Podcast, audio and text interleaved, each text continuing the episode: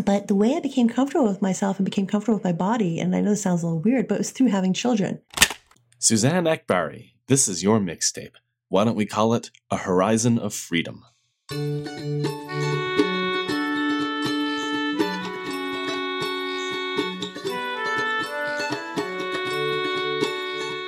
Hello, listeners. Welcome to This Is Your Mixtape, a podcast where, every episode, we take a close look at someone's life as told through five songs. I'm your host, Michael Collins, a sophisticated artificial intelligence that's capable of kindness. Today we're chatting with Suzanne Akbari. Suzanne is an American who has just now returned to the United States after almost a quarter of a century in Canada. She's a professor of medieval studies, and for a long time she was based in Toronto, but she's just now relocated to the Institute for Advanced Studies in Princeton, New Jersey.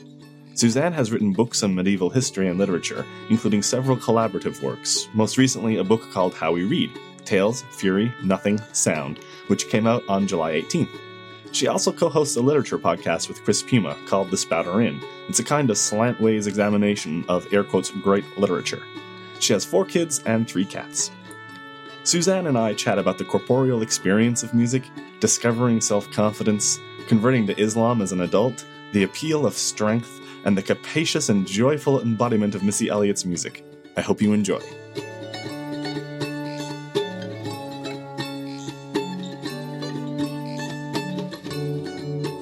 Right, welcome to the show, Suzanne. Thank you for having me, Michael. Oh, it's my pleasure. So, listeners who might not be familiar with you, you are a professor of medieval studies, and you've been at the University of Toronto, and you're about to embark on a new leg of your journey. But um, what is it about academia and being a professor that most appeals to you or that you find most rewarding? It's an interesting question because I think it's changed so much over time. You know, like I was at Toronto for 24 years and moving now. And, and even before that, even like I wasn't a professor, but I was engaged in that kind of you know research and teaching work in graduate school and it was something different every time early on it was the research i knew i loved and i thought well if i have to teach I can do that if I have to, right? But I wasn't excited about it. But then once I started, I got to really love teaching and get really absorbed in that and really passionate about it. And I was reflecting on this not too long ago. I find recently what I'm more and more attracted to is collaborative work. Um, for a long time, I would really tend to work on projects solo. I might edit a volume together with somebody else, but it was mostly solo work. And now I find that I'm more rarely doing things totally on my own. I'm just like building a community and doing things either me and one other person or me and a bunch of people. Yeah. And um, so I think it just changes over time. Yeah, this is something that's a big difference between the sciences and the liberal arts, where mm. science work is often very collaborative. You have labs and papers generally have a long list of authors and whereas we're sort of meant to be little isolated brains in jars that produce yeah. original works of genius which is not a very pleasant model or, or useful really well it's interesting to say you know people sometimes call that um, sometimes in a very unself-reflective way a monastic model. It's like mm-hmm. all you need is a pencil and a piece of paper and that's totally self-sufficient. And you know it's true. Some kinds of work especially i think very creative work sometimes demand that kind of i don't know introspective self-reflective work and there should always be space for that. But also like you said the lab model right? Like where we work together and we are all bringing something different to the table it's become really clear to me that there's some things i've worked on collaboratively i could never have done on my own and none of the other people in the group could have done it on their own either. We can only do it together. There's this sort of cross pollination, um, which produces interesting hybrids. yeah, no, that's exactly right. Yeah, so you've been at Toronto for 24 years, you said. Yeah. And I I know you socially and I've known you socially for a little while. I know very little about your life before Toronto, so I'm really mm-hmm. excited to get to learn a little bit more. So why don't we dive in? Yeah, I almost never talk about that, you know, like not mm-hmm. purposely, but it just doesn't come up because it's not part of my current life. So that will be actually kind of fun to talk about yeah. together. Okay, so why don't you tell the listeners what the first song we have is? Well, the first one, I wanted to choose something from early life. So I chose Cat Stevens' Where Do the Children Play? I know we've come a long way. We're changing day to day. But tell me, where do the children play?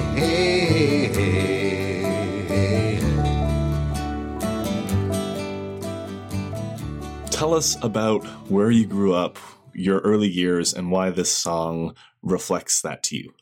Well, I grew up um, in northern New Jersey in in a small town, and my parents were really young when I was born. My mom was eighteen, and my dad was twenty four, and a very youthful kind of guy, like very childlike kind of guy in some ways.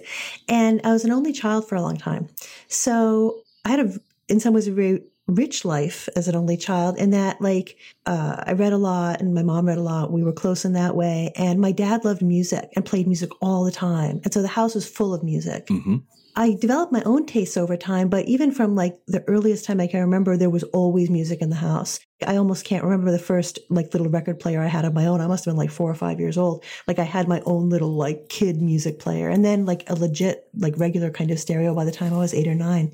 So music was everywhere. And this song um, came to mind. I could have chosen a lot of different things that were in the house all the time, like things like, I don't know, the Moody Blues or whatever, or, you know, a lot of things. But um, this I chose because my dad was really serious about audio and ultimately built a sound room for himself in our basement. He built amplifiers, he designed and built preamps. Like he was heavily into it. Like he wasn't very good with people, but he was amazing with abstract things, like with engineering things. So even before he had the sound room in the basement, he had these massive speakers, these massive purple speakers in our living room, and he would play music at, at high volumes, but it was it was incredibly uh, well calibrated, like very high quality music. Yeah. And this song is one where if you're just listening to it like on your headphones or something, you might not really uh, notice a lot about it. But when you're playing it on a terrific system, the bass just shakes your body. Mhm. Like, and it's just the, the bass of his voice or the bass of the guitar or as it gets a little bit louder later in the song. And I can remember so vivid when I hear that song for me, it takes me back. And I remember what it's like to sit a few feet in front of those speakers and just feel your bones move. Um, so for me, it's a very kind of, I guess, corporeal memory. That's very interesting in a number of ways. It's not what I expected you to say, but there's no way that I could have anticipated that this was basically an or early tutorial in close listening and Mm. also in the ways that music affects people physically, Yeah. not just emotionally, or, or rather, that emotions and physicality are linked in that way, and that music can sort of highlight that link sometimes. Just thinking about music education and children, and how what you've described to me is a kind of music musical education that your father gave to you Mm. just by having it as part of the household environment and exposing it to you and showing that music can be something more than just a background. And there's nothing wrong with having music as a Yeah. background. I use it that way all the time, but it is something that you can sort of turn your attention to and be award- rewarded for that attention paid. Yeah, his way of listening was like that. Like you listen to music, like with all of all of you. Like it, was totally was not a background thing, and that was awesome. I, I thought that was totally normal, and everybody was like that. And then later, I'm like, oh no, yeah, yeah. Um, so when I looked at this song and I listened to it and I read the lyrics and I knew that you had grown up in northern New Jersey, that much I did know. Uh, I wasn't sure how much of the metropolitan New York area it was, how urban it was. That I didn't know.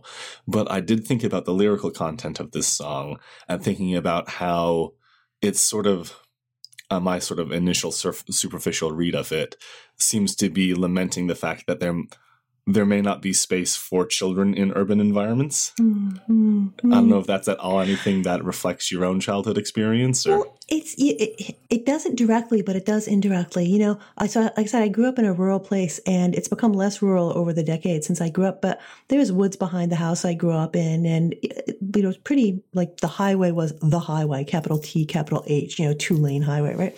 Um, but my dad always worked in in the city, worked in in Manhattan, and so we'd be we'd go in there periodically, and so that was also it wasn't home obviously, but it was very familiar territory. And so from a very early age, I had a sense of these two worlds.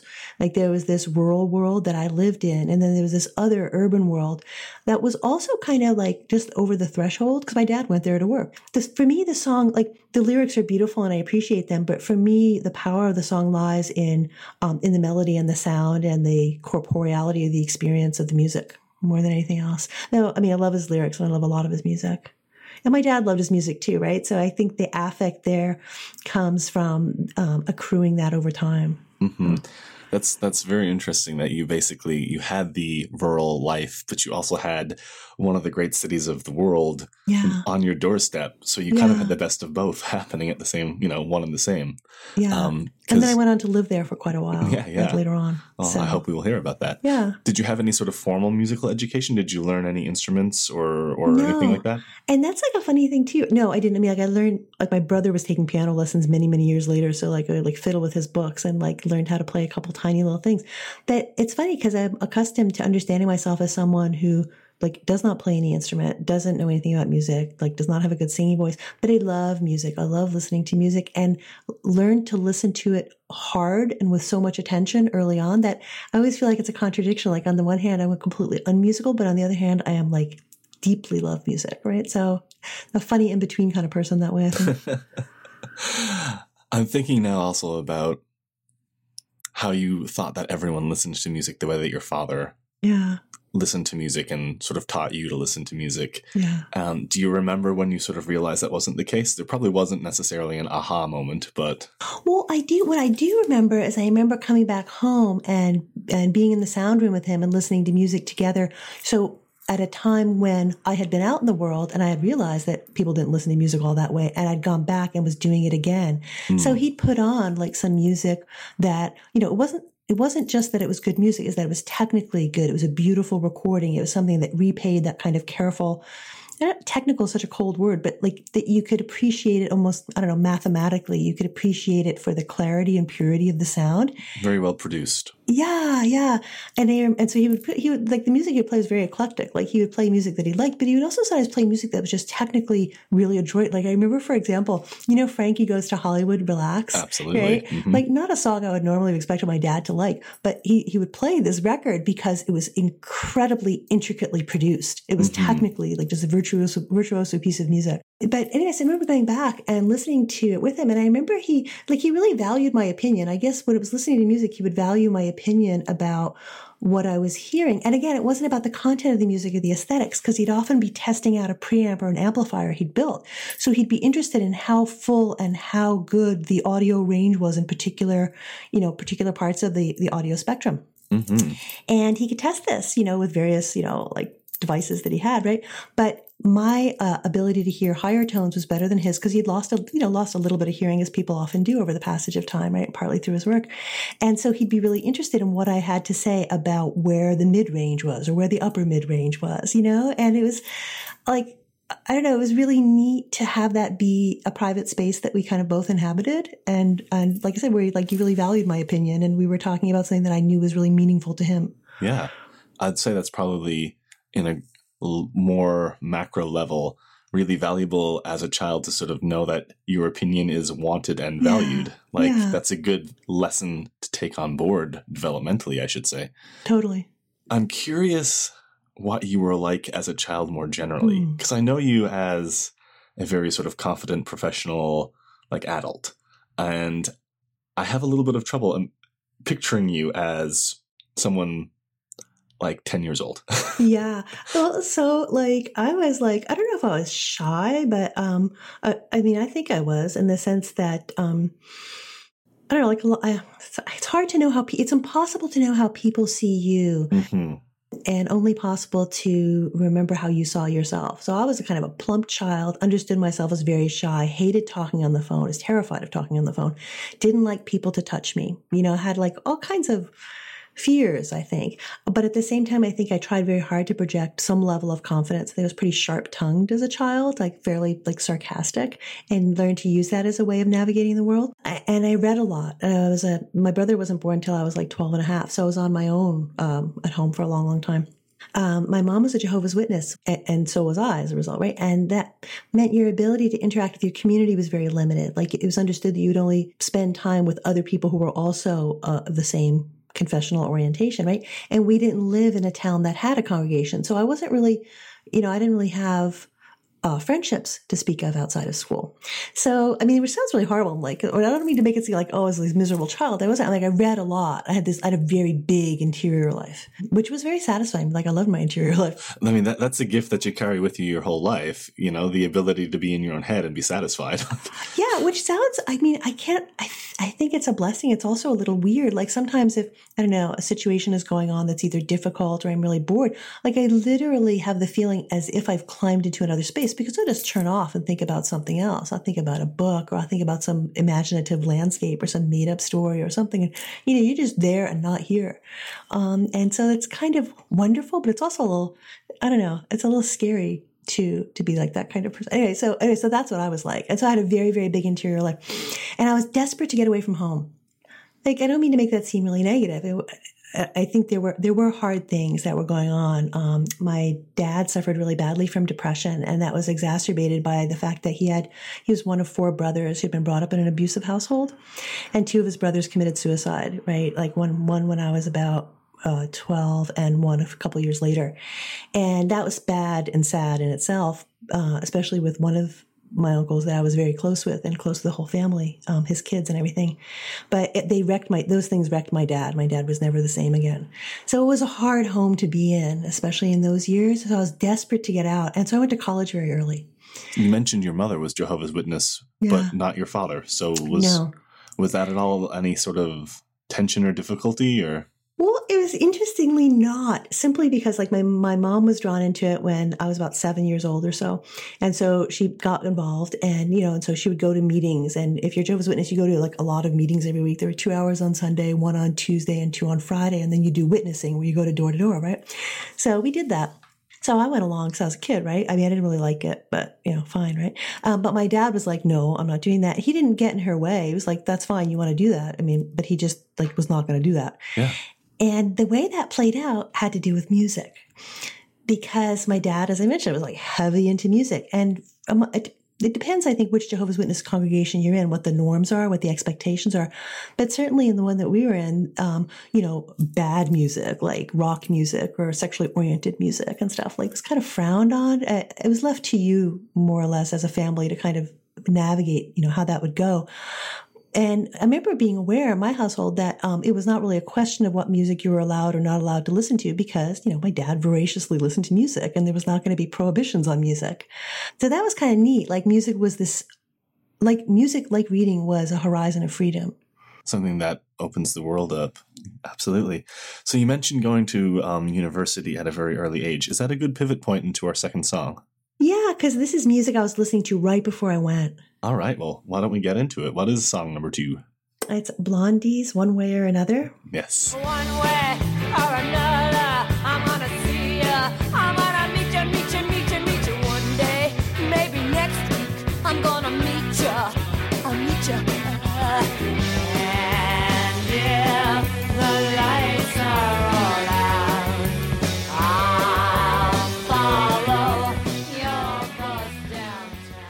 So this is a pretty popular song. I'm quite familiar with it, as I think many listeners would be.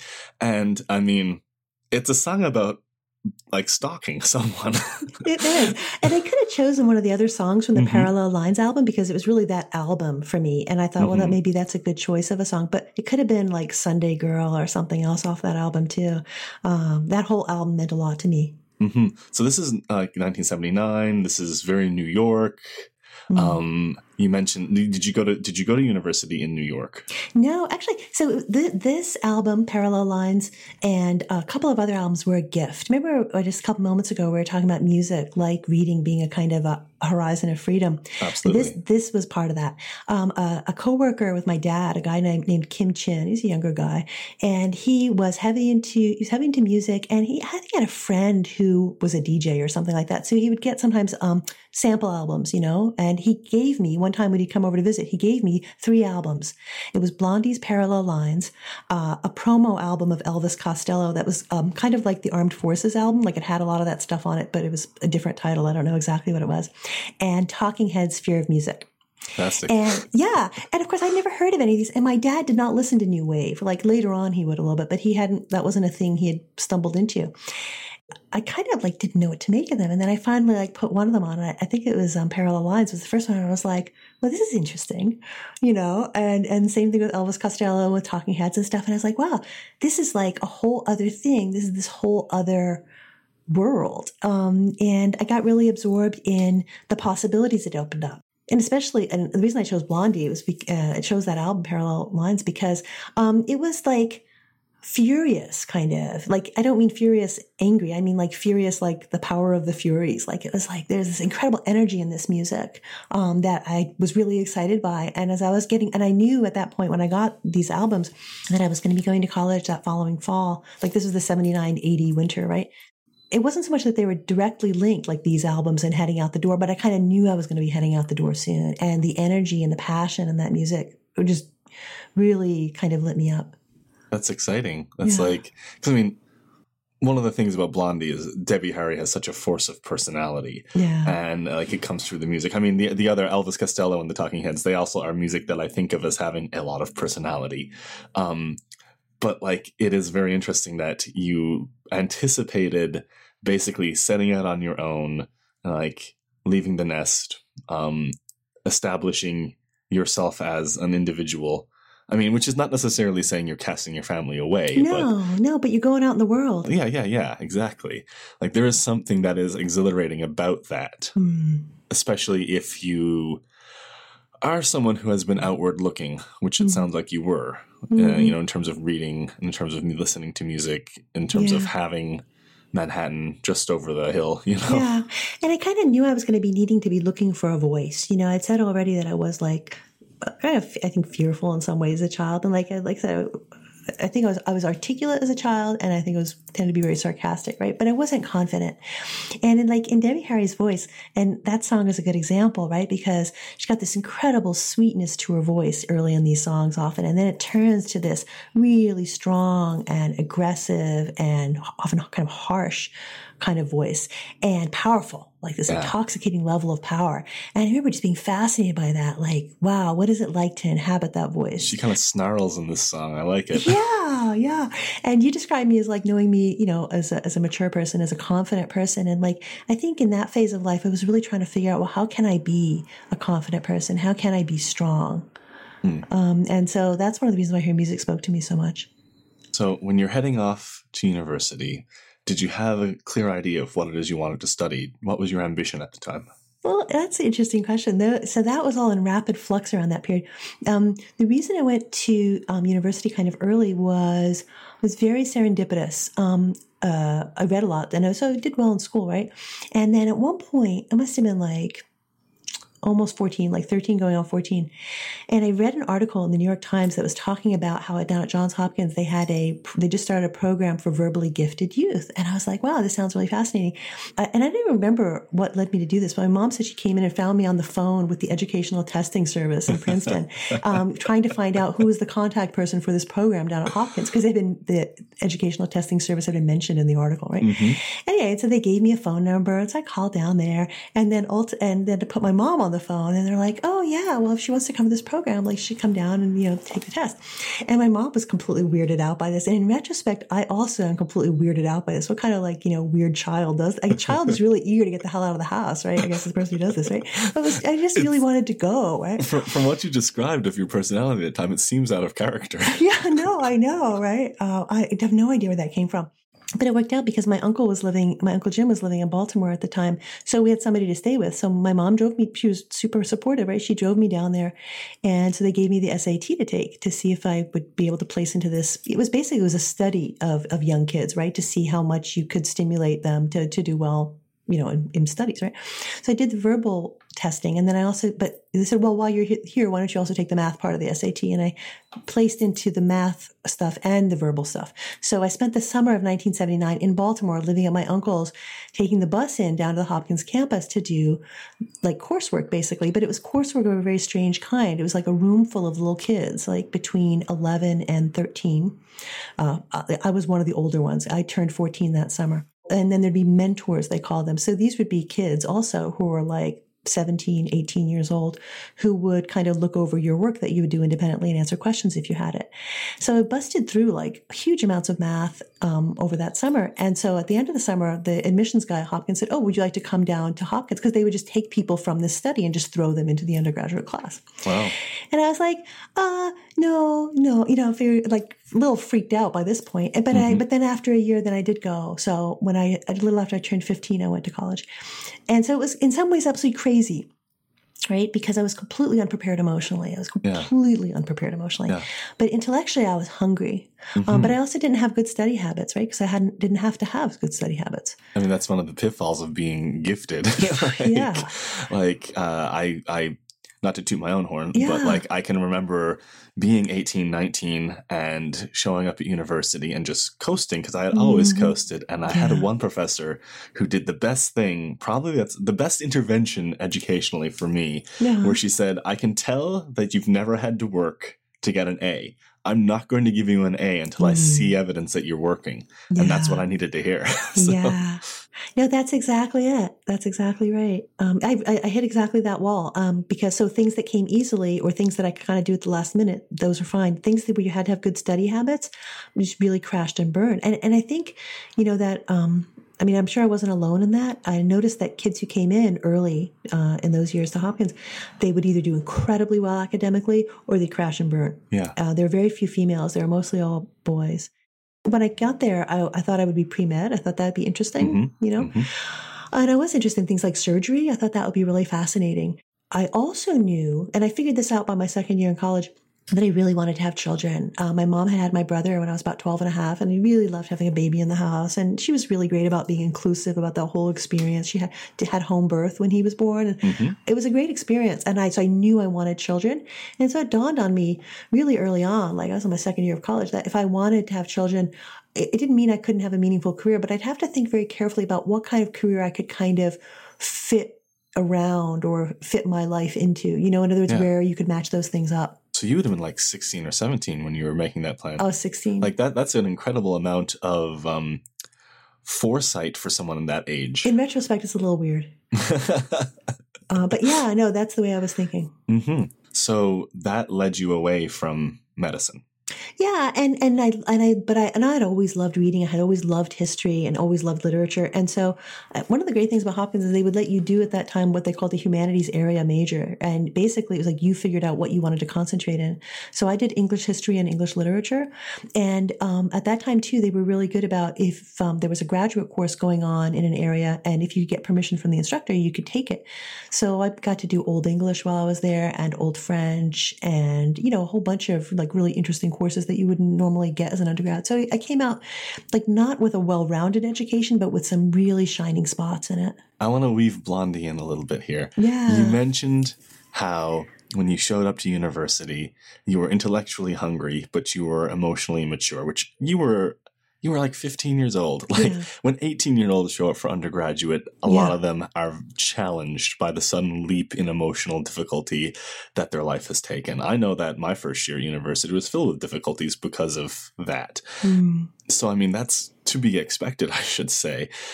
But I'm thinking about how music can be a sort of testing ground for Yeah. various emotional things. And, and not only does music sort of elicit emotion, but it can also sort of, I think, help our emotional development.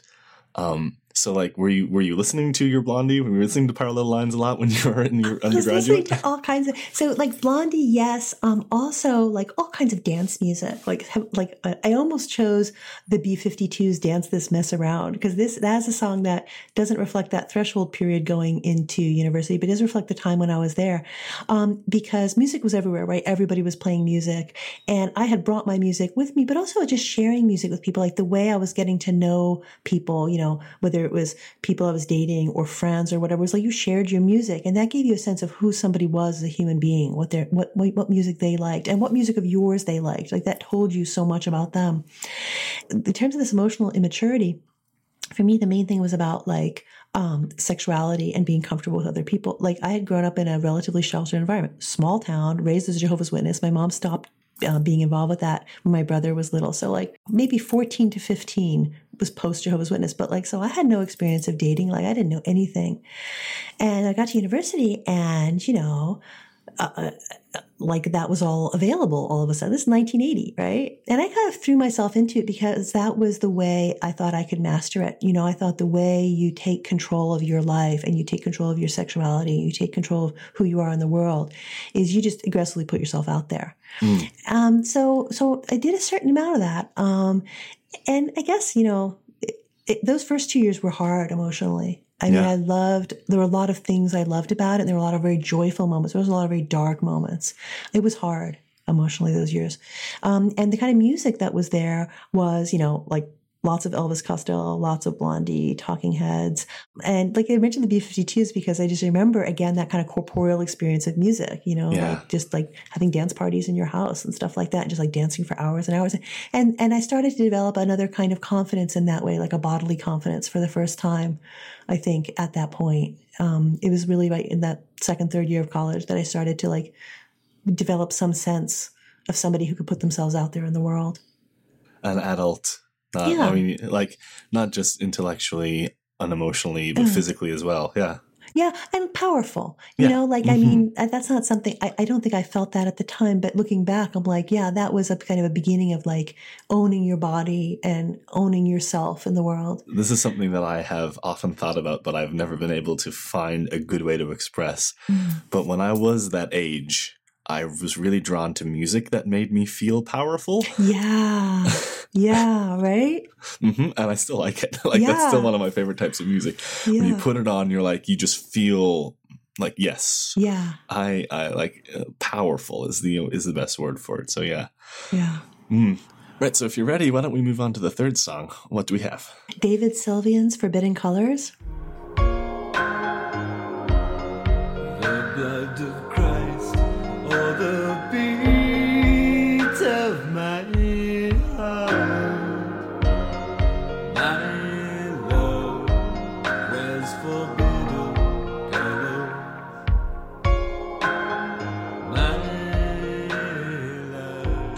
So this was a treat. Uh, I was not familiar with this. It's oh, I really think you would love it because you know I know you're a pianist, right? It's Mhm. an amazing piece, isn't it? Yeah, it's it's very beautiful. It's elegant. It's um sad. Mm. well, why don't you tell me how you came to discover this? Like, do you remember the first time you heard it?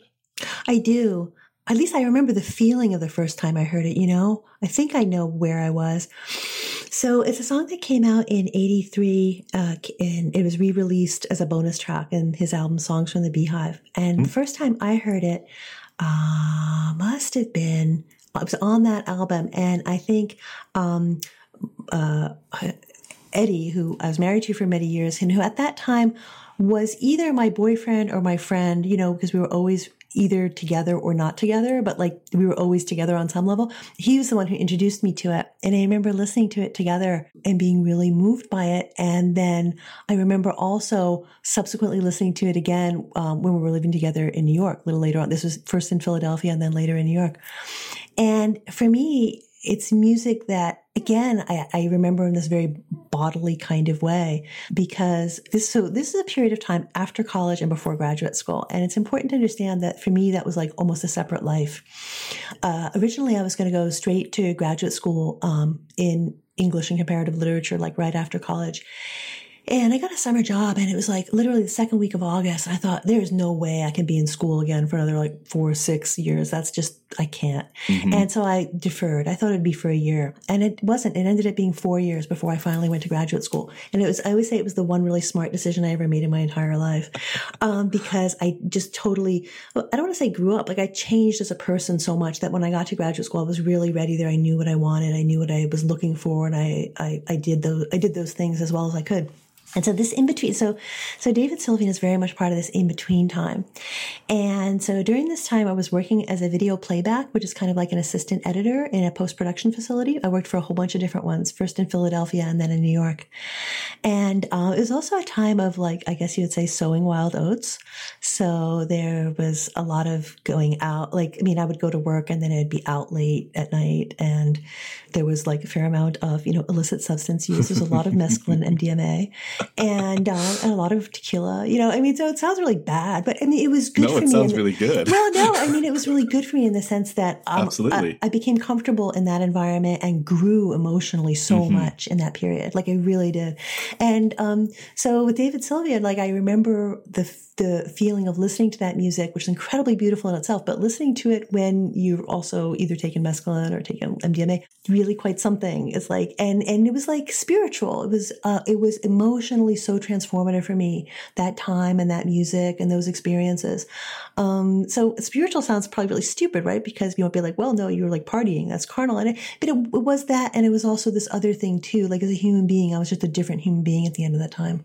Yeah. I, I mean, it makes perfect sense for me that you would use a word like spiritual. And I want to ask you about that actually. But I mean, you can think about many religious traditions that have like things like trance, dance, Mm. um, like rituals that involve repetitive movements.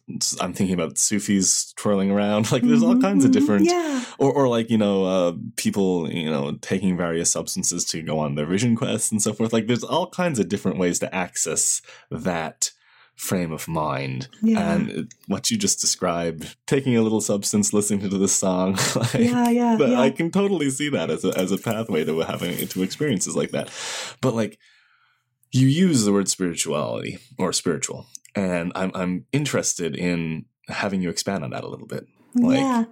because you you had this Jehovah's Witness background, but that's in in the rear view now. So yeah, Yeah, yeah, no, it's really interesting you you ask Mhm. about that because I hadn't put it together in those ways before. So I think in terms of spirituality and spiritual experience, like music had been a way to open that door for a long, long time. Because I mentioned already, like always having a stereo from from a young age. Like my dad was really proactive about you know making sure I had my own stereo, I had my own music, and I also had my own headphones. Like I had some good headphones. And um, you know, once my little brother was born and I was twelve, you know, you couldn't blast the stereo quite so much in your in your room, like baby might be sleeping, right? So I would listen to all kinds of stuff on the headphones. And I remember, like, I listened to a lot of Pink Floyd um, and, you know, and some other kind of, like, sort of more experimental stuff. And, um, and that was, you know, it was kind of spiritual in the sense that, you know, you'd listen to the music and you'd listen to it really loud with good quality sound and you just see things. You close your eyes, you just see things. You just see images that arise from the music. And that was something that, you know, again, I said I was somebody who was very introspective, like, I had a big interior world and reading was one way in, but music was the other way in. Um, so, so I think music and spirituality was something that was there from a very early stage. And even like we we're talking about Cat Stevens as like a little kid, like, you know, just feeling the music in your body, right? That's spiritual, right? When you feel the music shake your bones, right? In some way, right? Um, so I was very open to that. So even though I was raised as a Jehovah's Witness, I did not have any sense of spirituality out of that religion. Like I found it interesting. I learned a lot about the Bible, which as a medievalist later on was super helpful. um, yep. but and I've written about that elsewhere, like the kinds of things that I acquired um, from the habits of mind that you get in a community like that, um, the sort of kinds of practices you internalize. But it wasn't spirituality. There was nothing of that. Um, but in that same period of time, uh, like sort of toward the uh, a little like at the end of that in between time, like once I'd started graduate school, I did find other ways of. Um, fulfilling that desire for more of a spiritual life when I became a Muslim. And that Mhm. was like in the late 80s. So that was like when in, when I just started graduate school. I was I was interested and curious about Islam, but I became a Muslim like I guess in that first year. I would love to hear the story of that if you're if you'd like to share it. Yeah, sure. So I was always very, very interested in theology, like in an abstract way. I always found theology absolutely fascinating. So I had read a fair amount about it. So I, you know, had a kind of a knowledge base. Mhm. And um, as part of that, when I was um, a young teenager, so like 14 maybe, um, so I got to learn about Catholicism. And the way I got to learn about this was partly just like, you know, reading stuff. But also when I would walk home from high school, uh, occasionally I'd walk home to my grandmother's house instead of walking all the way home.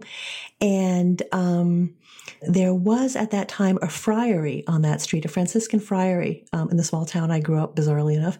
Um, and um, like one of the one day was one of the friars was in the garden, and I just like went over and talked to him. I was like, again, like, totally out of character. I don't know what the hell that was. Um, and just you know expressed some interest. And he, you know, in this circumspect kind of way, obviously was not, you know, it wouldn't be appropriate for him to be like kind of counseling and rotary. And so he effected an introduction to one of the priests in that community, and and like, and I didn't like he kind of sketched me out a little bit, so I did not really go back, but I maintained a little bit of a correspondence with that friar, and and so developed um, an interest in Catholic spirituality for a couple years, right? And I wasn't really super involved, but it was like I was learning about how theology and spiritual experience might possibly connect.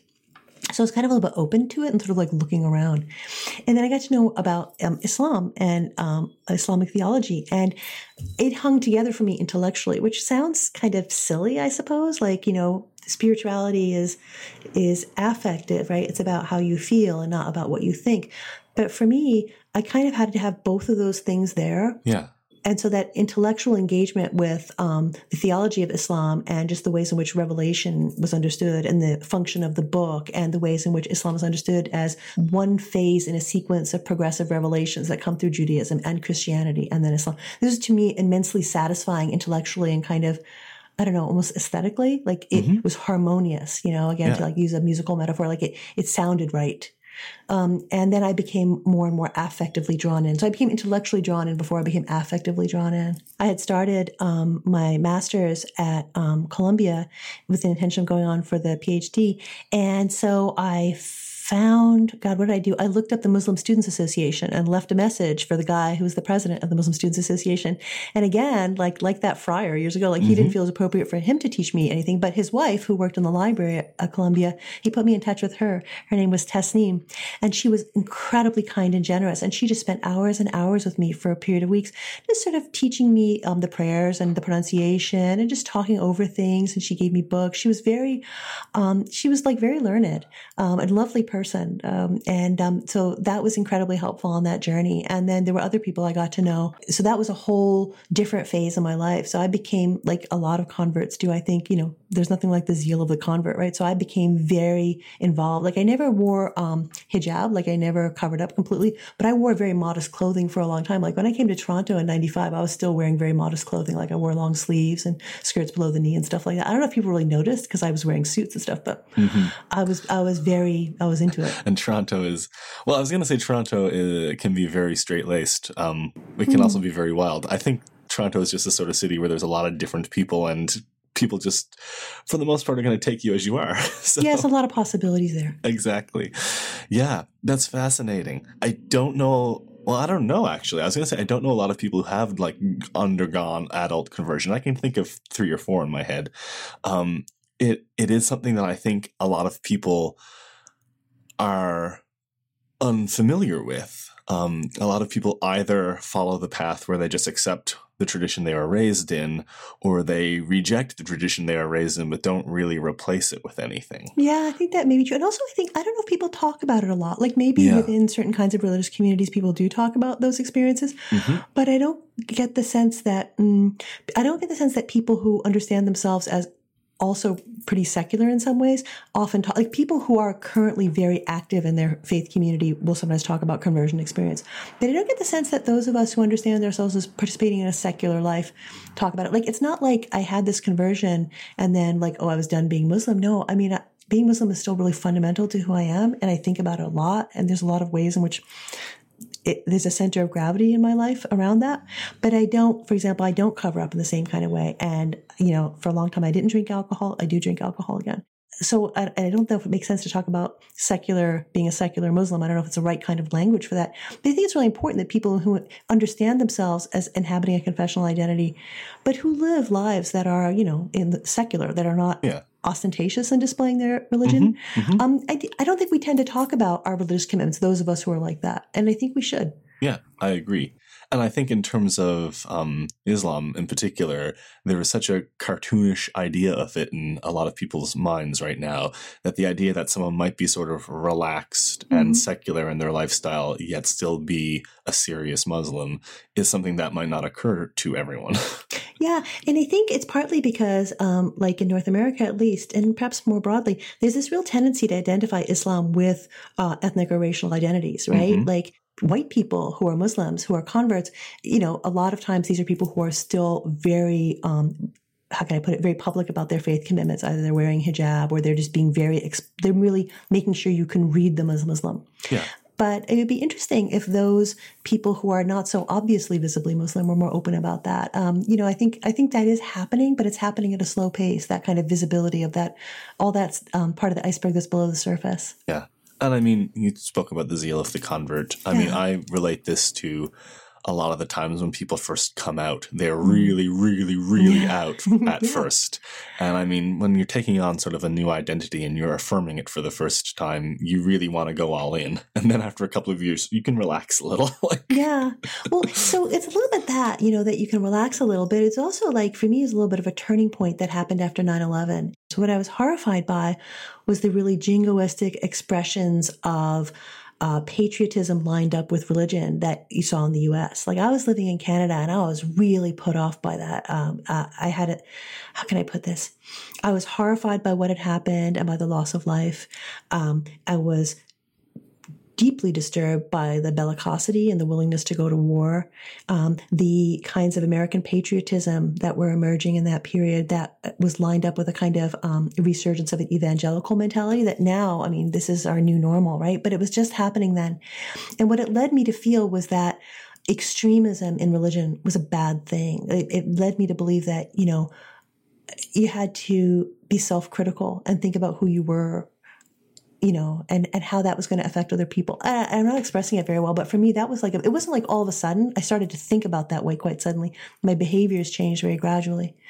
Um, but, but my sense of how you might use religion in the public sphere and how you might act in that public sphere, that changed a lot. The other thing I guess that was on my mind was with the zeal of the convert, you know, I had been really assertive in trying to sort of live up to that Muslim identity. Like I remember, for example, you remember the whole, well, I don't know if you remember, but like the whole Salman Rushdie affair around the satanic oh, verses Oh, and all that. absolutely. Yeah, yeah. So mm-hmm. that when I was living in New York at that time, and you know, there are people who were out protesting in the streets about Rushdie, and I was one of them. I, I was like, you know, it was in that phase of life where I was like, well, you know, that's that that is blasphemy. That's a bad thing. Like I would not in any way have advocated violence, right? But protesting and making visible the effects of that book was something at that at that time I was really ready to line up behind. And and just thinking about that, you know, free speech. What do we mean by free speech? How do we manage those boundaries? How do we um, cultivate our communities in a way that's inclusive, right, and not harmful? That's something that I've been thinking about for a long time, and I find it still a little bit. I don't want to say a mystery, but I find that I'm still really struggling to untangle the extent to which that whole conversation around free speech and religion and observance of respect of others' religion, the extent to which, like, how do we patrol those borders? You know, um, and and this is not a finished conversation. This is a conversation that's very much in in our communities right now, for other reasons. Yeah. Yeah. Do you feel ready to move to the next song? Yeah, sure. I feel like it's going to be a bit of a tonal shift. Yeah. Well, it is and it isn't, right? Because we were talking about disjunctions in personal life, you know, That's true. whether it's conversion, whether it's um, um, leaving university, you know, living this other life where you're sowing your wild oats, um, you know, graduate school, after graduate school. This is, um, for me, a real threshold choice. well, before we go any further, why don't you tell the listeners what it is? Yeah, it's Missy Elliott's Work It. Yes. Yes. Go downtown and eat it like a vulture. See my hips and my tips so chai. See my ass and my lips don't chai. Lost a few pounds in my whips for ya. It's the kind of beat that go ba ta ta. Ba ta ta ta ta ta ta ta ta ta. Sex me so good I say blah blah blah. Work it. I need a glass of water. Boy, oh boy, it's good to know ya. Is it worth it? Let me work I've been displeased that we seem to have forgotten about Missy Elliott for a few years along the so line good. there. She's, She's so so good. good. Yeah. Um, this is great. It was a real treat for me to watch the music video once again last night when I was preparing for the for this. So, um, you mentioned this is sort of a, a threshold turning point type thing. So, what do you mean by that? Well, yeah, like so the the song came out in 2002, but I only started listening to it around 2005, and I know it must have been around then because I know my youngest child was about two years old or so, and it was when I started to listen to music again after a long time of not listening. And the reason for that wasn't because of like we're talking about like um, a conversion to Islam it had nothing to do with that. It was because you know uh, we've already talked about how important my dad was in my musical education and my love of music. He died very suddenly in 1998, and I had had a really good stereo, you know, with like uh, a really good amplifier and a preamp he had built and so on. And I didn't realize it at the time, but looking back, like I just never played that stereo again. Like I just literally never played that stereo again after he died. like Became like painful or yeah, from Yeah. one day to the next, right? This is years later, right? So, um, uh, one of the kids had outgrown a kind of a CD player karaoke machine, right? And Mm-hmm. it found its way into the kitchen. And I picked up one of her, one of my oldest daughter's CDs. She had Missy Elliott's, you know, the CD that Work It was on. And I put it on. And I was like, oh, this is really good. And then I started listening to music in the kitchen when I was washing the ditch, dishes and stuff like that. And, you know, on this really crappy, like hand me down kids CD player. Um, but it became, uh, again, a doorway um, into music that, like, that was my music, right? That, I mean, it was, yeah, it was a hand me down that I found around the house, but it was like powerful and it was exciting and it made me start to just, I don't know, like, uh, kind of come to life again a little bit musically after a long period of not. Um, yeah, I mean, it's a really short little story, but yeah, but that's what it meant to me.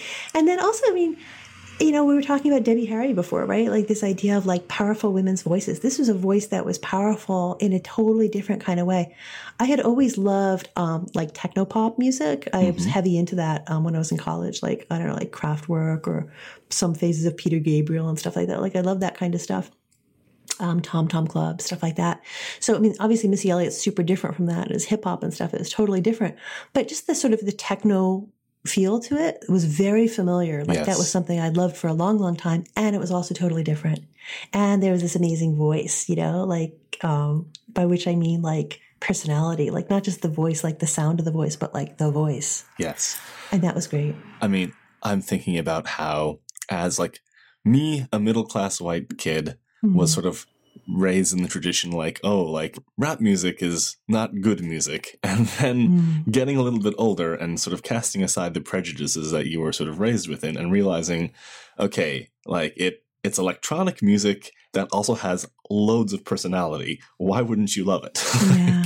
Yeah. Yeah, and I mean that is precisely like Missy Elliott is such a perfect gateway to that because she is this powerful force. The music is very cleverly produced. There's something that sounds almost I don't want to say unsettling, but like slightly dystopian or something in a lot of no, her music. I, I totally agree with you. I think dystopian is exactly the right Mhm. word, like, and in this really engaging kind of way. Um, you know, you're talking about rap and hip hop just a couple minutes ago. So I'd been working in video, right? So between college and grad school, Mhm. and I kept freelancing for a little bit the first year I was in grad school, and um, so I would still be down like in the video houses, right? And I remember like a couple of friends I had there. So this is like '88. So hip hop was just happening, or was just getting more mainstream, I guess, in that Mhm. period, right? Yeah. And um, so I remember like, you know, being introduced to a little bit of it. And I had kind of liked rap a bit, but I was always like uh, a, a little hesitant around the way the gender dynamic worked Sure. and the way in which Mhm. it could be quite misogynist. But even when it wasn't being misogynistic, it was even so, it was like narrow, you know, like a close, I felt like a little bit of a closed box. Like I liked it in a lot of ways. I liked the the rhythms. I liked the repetition. I liked the facility with language. Like I was drawn to that, but there was also felt like it was a little bit of a closed box. And so Missy Elliott was totally blowing that box open um, in ways that you were just describing, and the slightly dystopic kind of flavor to it. Um, that was just I don't know, just took it on a whole nother level. So I was like really in love with her for a while. Yes. Did you watch the music video back when you were discovering it or but not at that time, but then later on, I was like, this is just transformative. And yeah, like I know it sounds kind of crazy, but like I guess one of the things that was so for me very powerful was that there was this real, not just corporeality, but like fleshiness or sexuality and a Mhm. sexuality and a sort of comfort in the body that would allow for that how can I put it? That wasn't just singular. It was also about like the community of people. It's about all the dancers. Like you know, there's children dancing in that video, right? And it's not gross or icky, right? That they're like it's just about the celebration of the body in ways that include everything. And- kids love rhythms? yeah, and and that openness Mm-hmm. um, uh, was for me really empowering. Yeah. And I mean, it is, that is actually something very interesting that you just pointed out. It's like, it, this is inclusive. Mm. Like, you can have a four year old Yeah. loving this and it's fine.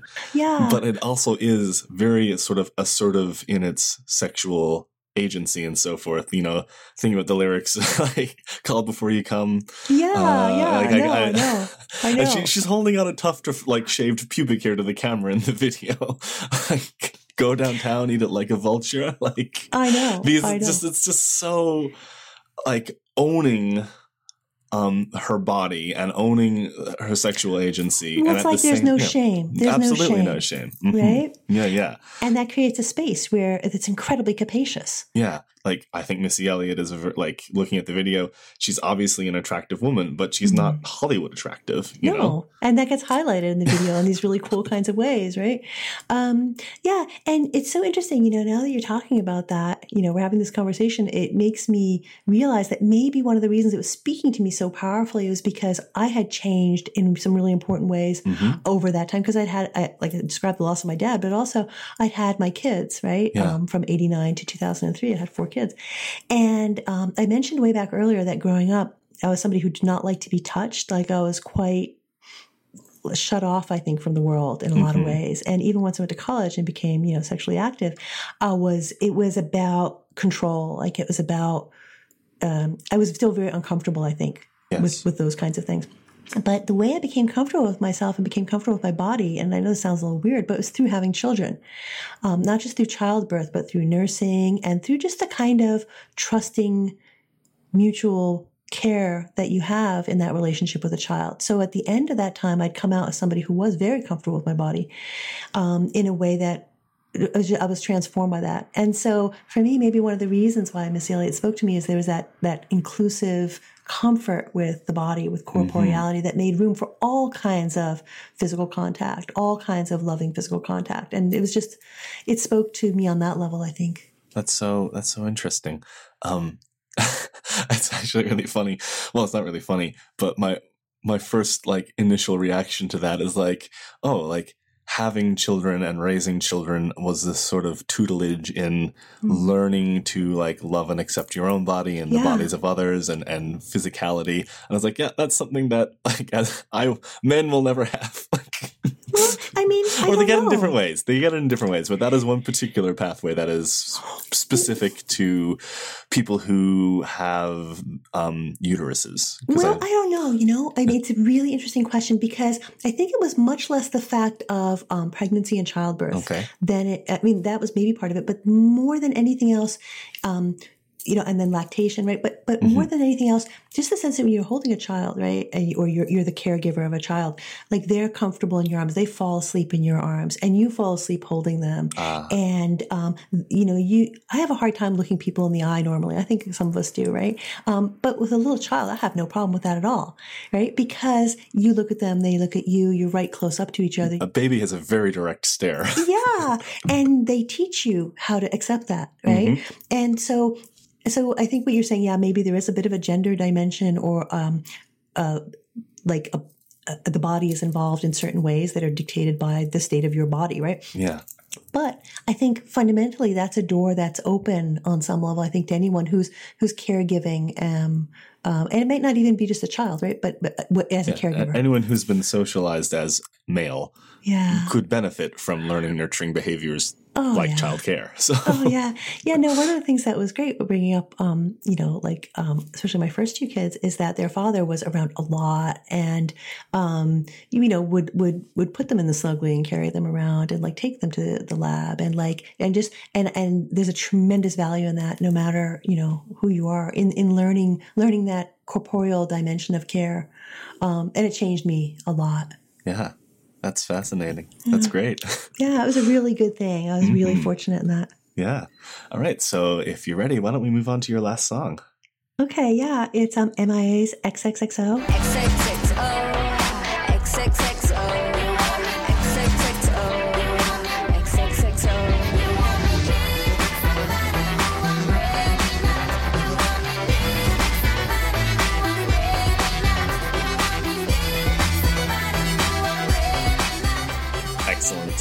So- yeah, and I knew you would love that one because you both Yep. love her so much. Yeah, so actually, um, if you want to hear me and Suzanne talk about MIA, there's an episode of The Scene of the Scene, which is another podcast on the Megaphonic Network, where we went to see a documentary about her early career, or her whole career, really. And then It we chatted awesome. about it afterwards. It was great. So I knew you were another super fan like myself, and I had a strong hunch that there. I mean, I figured there's a good chance you'd have an MIA song. This wouldn't have been the one I would have suspected. Oh, what would you have chosen? I was thinking about this and I wasn't sure. Maybe Bad Girls? Oh, yeah, that I thought about that. That was a possibility. but I'm really intrigued. Um, uh, what drew you to XXXO? Yeah. So, so as you know, I had loved her music for for a while, and I'd actually run across her music maybe 2009, like not that long before, um, at a time when um, my like my personal life was really complicated. My marriage was kind of falling apart, and it had we'd been living separately for a long time since like 2002, but like it. 2009 10 it was clear things were just coming apart Yeah. and I had begun for the first time to start to imagine being on my own. Like I'd been living on my own, but I hadn't understood myself. Like I hadn't understood what had happened. And I'm beginning to realize it at that time.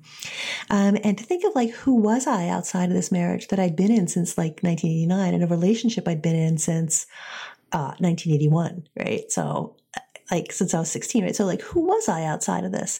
And so MIA was a big part of that exploration for me. And, you know, music had become super important to me again by this time. And I started to think about like, uh, what, what, who was I before that? Who was I outside of that relationship?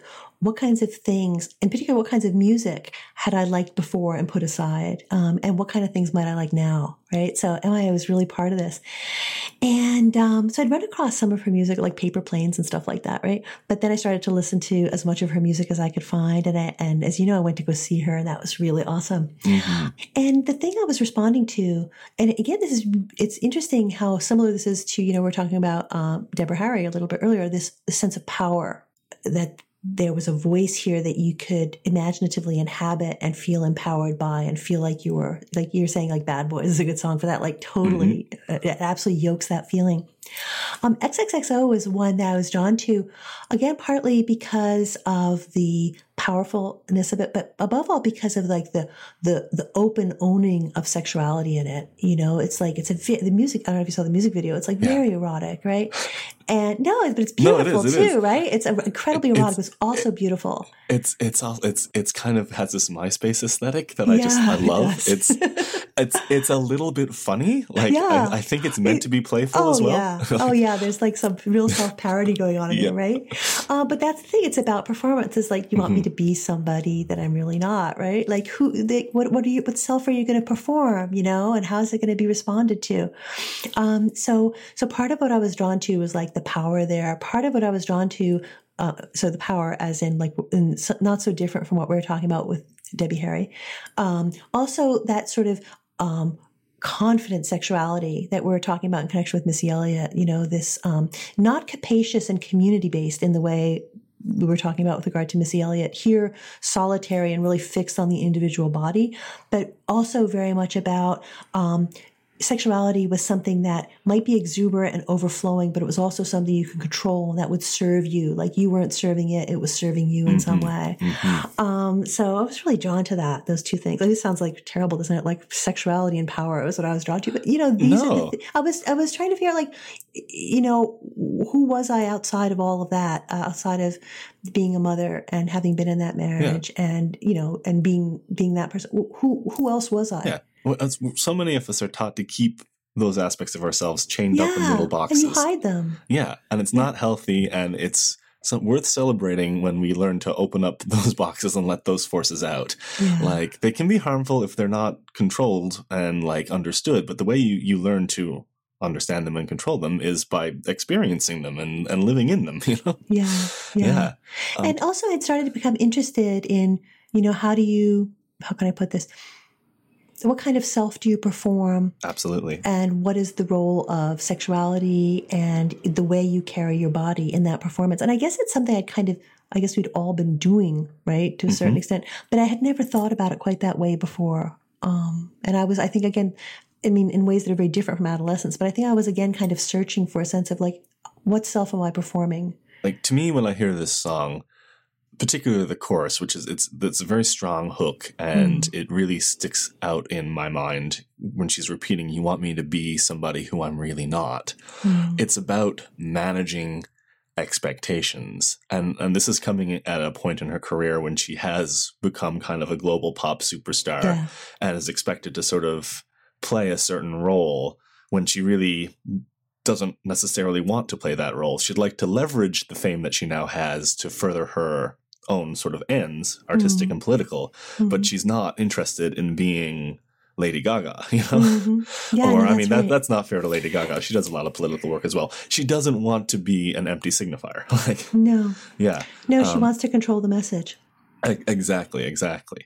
And uh, when I was relating this to you, I was thinking about like you're a prominent academic, you're a professor who teaches undergraduates, um, you inhabit certain roles, like you're you're a woman in a patriarchy. Mhm. Um, you have a lot of external expectations on the way that you should be, Mhm. and I was wondering if you grabbing onto this song for your final choice was a way of perhaps shrugging at expectations that are placed on you that might not be comfortable.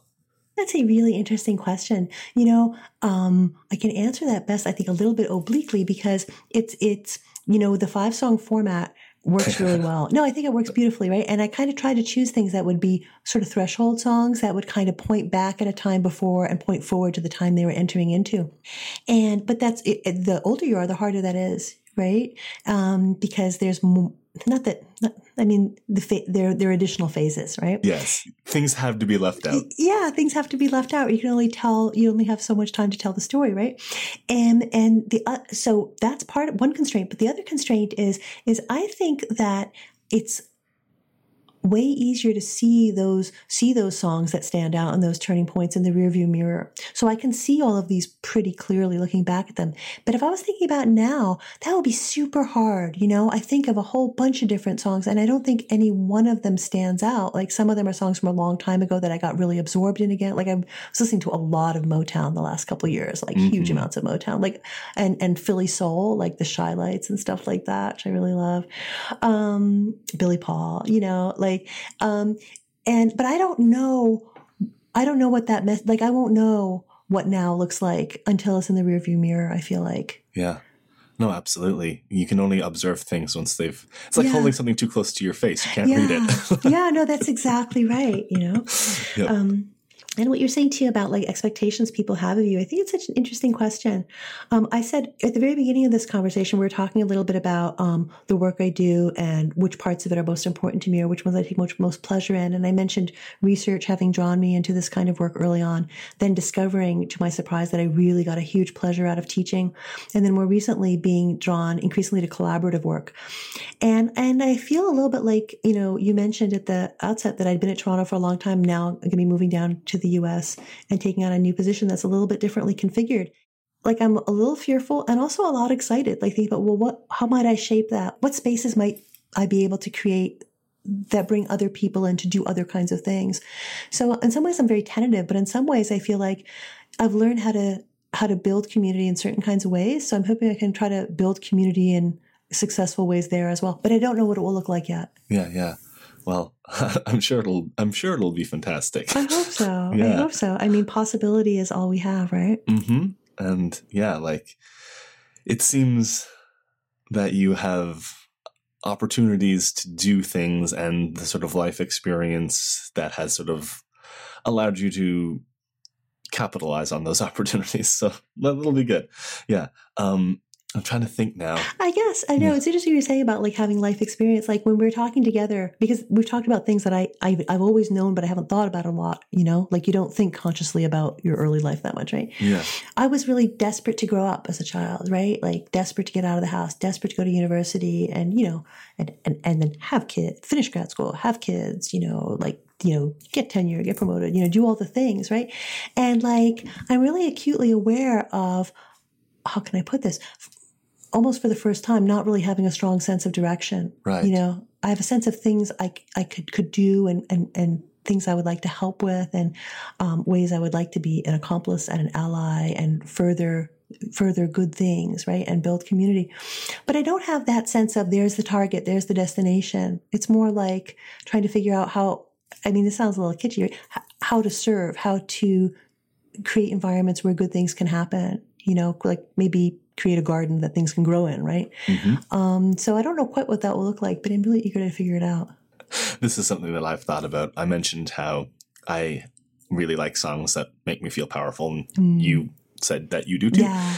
And what use is power? Like it's fun to revel in the feeling of have it, having it, but like, what do you do with it once you have it? Well, you fight for others, right? Yeah, yeah. like, you know, one thing we didn't talk about that was a big experience for me. And I guess because they didn't have a musical substrate, I didn't find Mm-hmm. a way to, uh, to, to, to daylight it, but maybe this is the right place to do that. Was from January to June of 2013, I was really involved in this effort to save like a, an open green space on the campus of the University of Toronto, the back campus. And this was like a, an effort that occupied a lot of my time. And it was the place where I kind of learned, I don't know, learn to fight, right? I mean, learn to try to build community online, to build community in person, to go in and see like people in the parliament, to try to, you know, just to do everything you could to uh, build a framework, to go to City Hall. Like we did a lot of stuff, right? And I learned how how important it was to be powerful so you could try to fight for other people or for other things or for a good cause. And like we didn't, we, we failed, right? We didn't keep them from like digging up the back campus and enclosing it with a fence and putting down all this astroturf, right? But I, I saw what, what you could do um, and, the, and this possibility around community building. And for me, that was really transformative. So even though there's not a musical hook for it, uh, that was like a big thing. So when I think about now, I'm trying to remember the lessons of that time to think about how do you harness the power that you you you want to have well up inside you, not for a self-serving end, but to make things happen that are going to be good for other people and for the people who come after you, like when you're gone. Yeah. ideally. Absolutely. That seems like a great note to end things on. Yeah, yeah. an aspirational note. Absolutely. Looking to the future. like there are challenges and fights ahead. Yeah. Uh, arm, Oh, our- yeah. arm yourselves. yeah, and like I'm going back to the US, right? Some people Mm-hmm. say to me, like, oh my God, what a terrible time to go back to America. Why would you do that? I feel really passionate about that. I feel like that's exactly where I should be, right? The most patriotic thing you can do is offer dissent. exactly. You're doing the opposite of uh, if you don't like it, leave. And you're like, no, I, Yeah. it's the yeah. opposite. And you Yeah. go back and make trouble. Exactly. This is the time to do it. a call to arms. Yeah. Fantastic. Thank you so much for chatting with me today. Yeah. Thank you, Michael. It's been really fun.